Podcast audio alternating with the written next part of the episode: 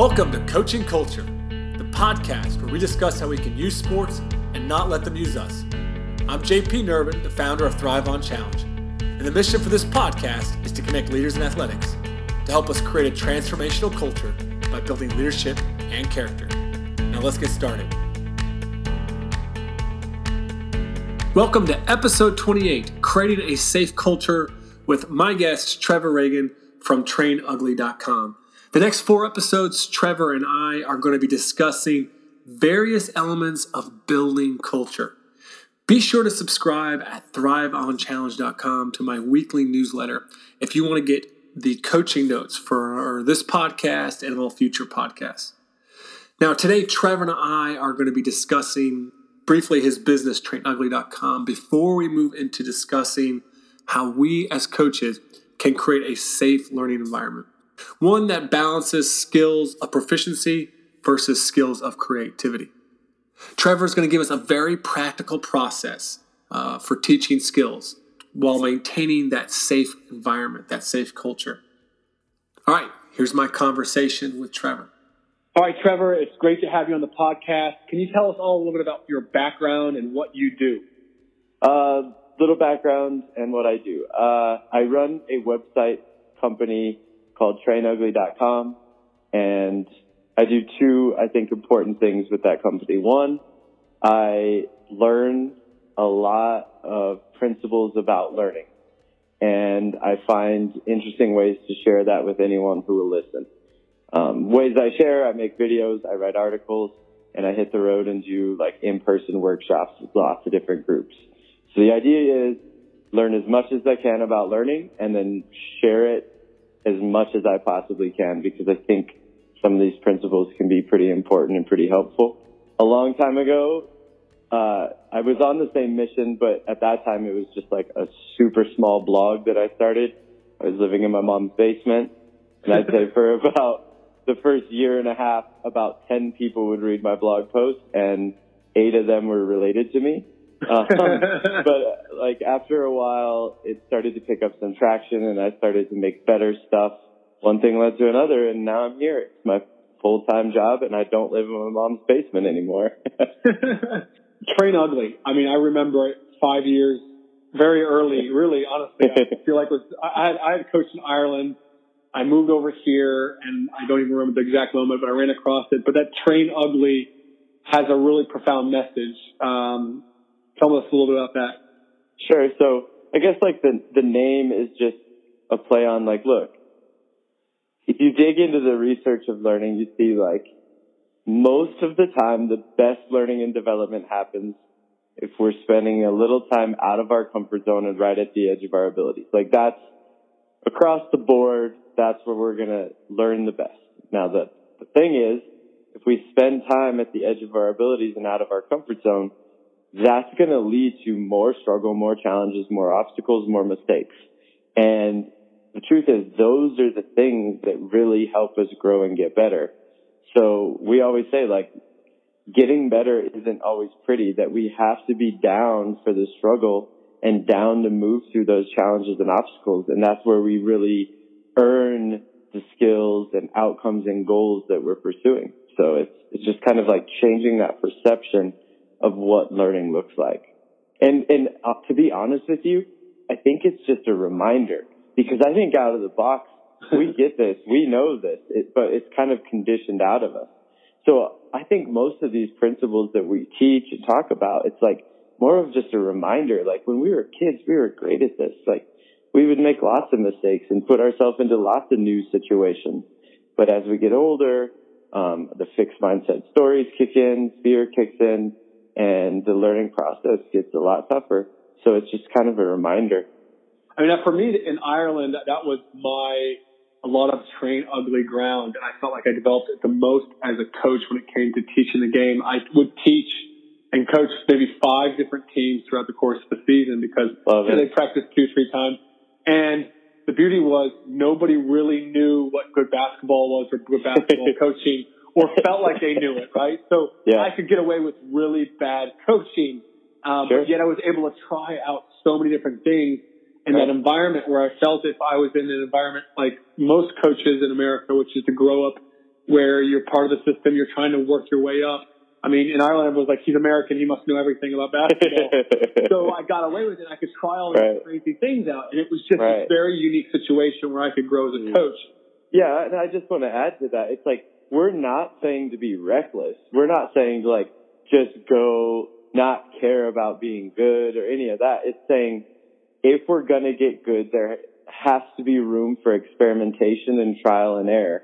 It's like, we're not, again, we're not failing on purpose. We're trying our best, but understanding that sometimes when we run these experiments, it flops. And when it flops, it's a great opportunity to grow and to be in a safe place where we can do that. That's priceless. So there's the idea of, of the safe environment. That's, that's huge, right? I know Daniel, yeah, you know, you mentioned in one of your books, on your book list, uh, Culture Code by Daniel Coyle, which is yep. one of my favorites, honestly, lately. And he talks about skills of proficiency and skills of creativity there. Yep. And honestly, uh, I think that I really would like to, for you to share a little bit what you think he kind of you go to elaborate on that, sure. um, because I think that's very hard to distinguish. You know, in your right. sport, obviously it, it differs by sport, right? Um, yep. But how much should we be fo- focusing on the proficiency and then the creativity skills? So I think it, this is tough. So Culture Code, I think, might be one of the top five books I've ever read in my life. Like unreal. And agree. and like the the safety component is like arguably one of the most important topics that anyone could really try to take to heart. It's like we have to feel safe in order to perform well. We have to feel safe in order to learn. We have to feel safe in order to run experiments to get out of our comfort zone. It's like kind of like box number one. Um, and then that, that third section that you talked about, um, I think in applying it to sports, it's a little messier. Like, I think his angle and his examples in that section had a lot to do with like, uh, companies where it, that's a little more clear cut. It's like a restaurant, we're trying to be proficient. Like we have dishes and we need them to be consistent and like just the same all the time. That's what we're looking for. Where maybe a different company, like a marketing company, design company, they're really, uh, designed for more like creativity and like coming up with novel ideas and new approaches. And in which case, maybe the tactics to build that type of culture are a little bit different. Safety is important in both the way I think about sports is it's like we're kind of blending the two that um, a big part of the process, regardless of the sport we coach, is we all need to develop. Coaches, players across the board develop as individuals and as a team. And development in a big way involves lots of creativity and experimenta- experimentation, trial and error. We want players in practice maybe trying out new positions and getting reps and opportunities way out of their comfort zone and providing them a safe place to do that. But then the other side is also true that when we lace up and the scoreboard's on and it's Friday night, it's like we're kind of looking for consistency and proficiency. Like we want to put our best foot forward, in which case, like maybe, uh, there's less experimentation, but we're still, and I think this is important, we're still approaching that competition as an opportunity to grow. Where maybe in practice, it's like, hey, if, if you're, if we're talking about basketball, like, uh, the big guy ends up in the perimeter, like, let's let him take it to the rack and get some reps dribbling and penetrating, maybe that they wouldn't normally get. Maybe in the game, uh, if we're obviously trying to compete and win, that's maybe not the best time for that. But the more opportunities we give them in practice to do that, that's prepping them for that to do, to do it in an actual game. So to me, sports is a blend of the two. And I think understanding them is important where maybe in practice, there's a little more freedom. It's a little more chill. It's a little more, hey, we welcome and encourage experimentation. Again, we're not trying to be reckless, but we do want to give you lots and lots of good reps out of your comfort zone. Where in the game, it's like, okay, we have our positions, we have sort of our rules. Um, we're not going to be robotic, but we're going to do our best to like stay within those rules, play to our strengths, lace it up and go compete and try to win this thing. And then for the other four days of the week, we're back in the lab, experimenting, growing and getting better. So there's a TED talk about this called like the performance zone and learning zone. And my like little critique on that would be even when we're in a performance zone, it's actually best to treat it as an opportunity. So even when we're trying to compete and we really, really want to win, if we go into that competition thinking like, this is an opportunity for me to grow. This is an opportunity for me to play a game that I love. This is an opportunity for me to kind of face a challenge, uh, dance with my fear and, and get better. Like I will learn and perform better than, oh crap, this is performance time. I have to be really good now. You know, one, one other question I have is when the proficiency, let's use a basketball example, um, here. Say it's, it's, you know, I'm beating an offender by dribbling. Well, there's some basic fundamentals of what you want to teach. And I think that really comes down to the proficiency, like of hard dribbles, you know, usually, you know, low dribbles, eyes up, these type of things are the yep. fundamentals that I feel like you need to be drilling, drilling almost into people, but then also giving them the creativity that helps them to really, you know, and this is, I think it comes down a little bit of the isolation, like, you know, one on zero, doing moves on chairs isn't great, but by giving them creativity through some different small sided games, um, they can develop different ways to beat the defender while mm-hmm. still using those fundamentals. Sure. Right? So here's how we blend it. And I, and there's no like concrete, this is exactly how to do it yet. But there are science, there's principles from science that we can use and try to deploy. And so here's how we would blend it. If we were going to teach a group of basketball players that maybe didn't have the fundamentals quite yet, but we want to teach that. We would start with video. Uh, so finding some video of, say the skill we're teaching is like how to get around someone off the dribble. We would collect some video and show them some video. And even within the video, we blend a bit. So maybe some of the video will be like NBA players, like LeBron or whatever, doing those moves. And that's kind of cool for them to see like, wow, look at those moves. It's even better, say if I'm working with a group of fifth graders, if I can find some video of seventh graders, it's even more powerful because they see more of themselves in that video than if it's like okay. LeBron doing the move. And yeah. so this is actually creates a bit more ignition of like, wow, that person kind of looks like me. They're kind of like me and they learn this move. So one with the video is it creates a little ignition. And then the conversation we have during the video and immediately after is, why do you think learning this skill would be important? And we just ask that after showing them the video. And I think that the intent there is to create a bit more engagement of they see it in action. They see, wow, if you're good at going around people, and there's lots of different ways of doing it, like that's a super valuable skill. And so kind of guiding them to that uh, answer and that idea of this skill matters. I can learn it. Then the conversation is, what do you guys think are like the three most broad, like, uh, we call them skill keys. So like in going around someone, what are the like three consistent things that we need to do? Um, we have three in our head that we try to guide them to, but it's kind of fun to let them stumble around. But what we're trying to get at is we want to change speed, change direction. Uh, can't remember the second one. And then like the third was like explode. So kind of like what you were talking about. It's like, what are like the fundamental things to get around someone? Yeah. Um, it doesn't really matter what they are. It's just like identifying them as a group. So now we have our skill keys based off the video, based off conversation. Then we let them go try it out one on zero for a little bit. And we walk around the gym and, uh-huh. and see them like trying this, change speed, change direction. How can you do that?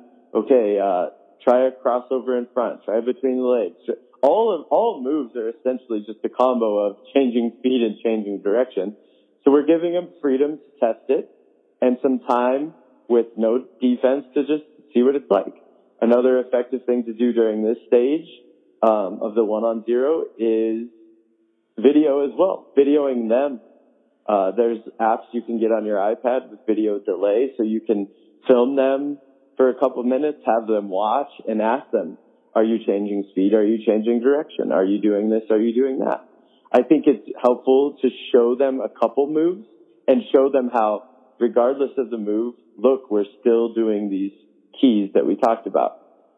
So five, ten minutes, one on zero, letting them experiment, maybe showing them some moves, letting them get the hang of what it looks like and feels like. Then it's usually best to put them into more of like a game like situation. Now we're not saying like roll the balls out and just play five on five, but putting in, putting them into some like one on one situations and creating a safe place for them to experiment, I think is, uh, useful. And so we, we have a lot of games where we set up like just kind of a, a one on one series where they get to play against different people. Um, sometimes there's mismatches, sometimes there's not, and it's just giving them live looks at, okay, can we use those skills we developed in this more random environment? Are they going to be perfect? No. But what's going to happen is they're starting to deploy this idea of what this move looks like and feels like in a more game-like setting and giving them the freedom and time to spend a lot, a lot of reps there is super valuable. Now, it doesn't mean we stop coaching and it doesn't mean we uh, stop talking about the fundamentals. We do those things and we film as well, but we're just giving them the freedom to experiment and try it with a live defender. And we've done this sort of progression with lots of different groups of all skill levels and teaching different things. And from the looks of it, it seems like progress gets made. The kids have more fun and they're learning it in, I think, a more creative and random environment. It's more like the game. I think that's more effective and there's some, a lot of science that would support that. But again, there's this, there's a time and a place for the teaching, the fundamentals, the building of that skill, figuring out what it looks like and feels like. And there's not like a shot clock on that of after three minutes, you must stop. But I would say that that amount of time spent there is a little bit less than maybe we think. And it's usually best to get them into the more one-on-one or two-on-two, uh, even some three-on-three situations where they get looks and opportunities to deploy the skill there. You know, I, I would also, when I was in my backyard, I would be playing, I would actually you know, forget about the trash can. I would just sit there and imagine I was playing a game actually in my head. And that was deep visualization actually. Uh, I was literally playing the whole game out in my head. But I really feel like that visualization, um, as I'm doing moves, of being in the game and imagine defenders. I mean, I think there's a lot of evidence that supports that as well, that the, the, the benefits of visualization to develop the skill. And, and that's a big reason that we have the video at the start of that progression. It's just like, yeah. When I watch and I'm really staring and, and I see a move on TV and I like visualize it and figure out like what am I, what are like those body parts doing and really think about that, that's going to help me initially like in this process. But then again, I, I, I got to go earn that skill too through reps. Like visualization is a great primer. And then I yeah. got to go get the actual reps on a defender and mess up a few times and be bad at the move in the process of getting good at the move. Like that's just how it works. And visualization can help in all of those steps. The before, the during, and continuing to like refine the move as well. So much great stuff in that conversation with Trevor that is not only interesting, but really applicable. Just a few thoughts. First, Trevor makes a great point about the art of applying the science, the principle. How we apply the science is an art. We have to develop that art. And I think we do that through copying the greats, stealing from others, and a process of failing, revising, failing, revising. Secondly, he discusses the performance zone and he makes a great point about how we have to continue to see, or we have to start seeing, the performance zone as the learning zone. Our language must be intentional to help promote that growth mindset. Thirdly, he makes a great point about using video of someone doing it right and not just someone, but someone the players can relate to, not just some big time NBA player, but someone close in their age and potentially even in their ability. In general, I think we spend way too much of our time in sports going over the film uh, of the mistakes instead of things being done correctly. And lastly, I love his student centered, player centered approach towards teaching. It is training ugly. It requires us as coaches to sacrifice control and being okay with it not looking good because we are out of our comfort zone, working on the edge of our abilities. All right, that's it for this episode. Be sure to go to thriveonchallenge.com and subscribe to the weekly newsletter to get the coaching notes PDF for this podcast.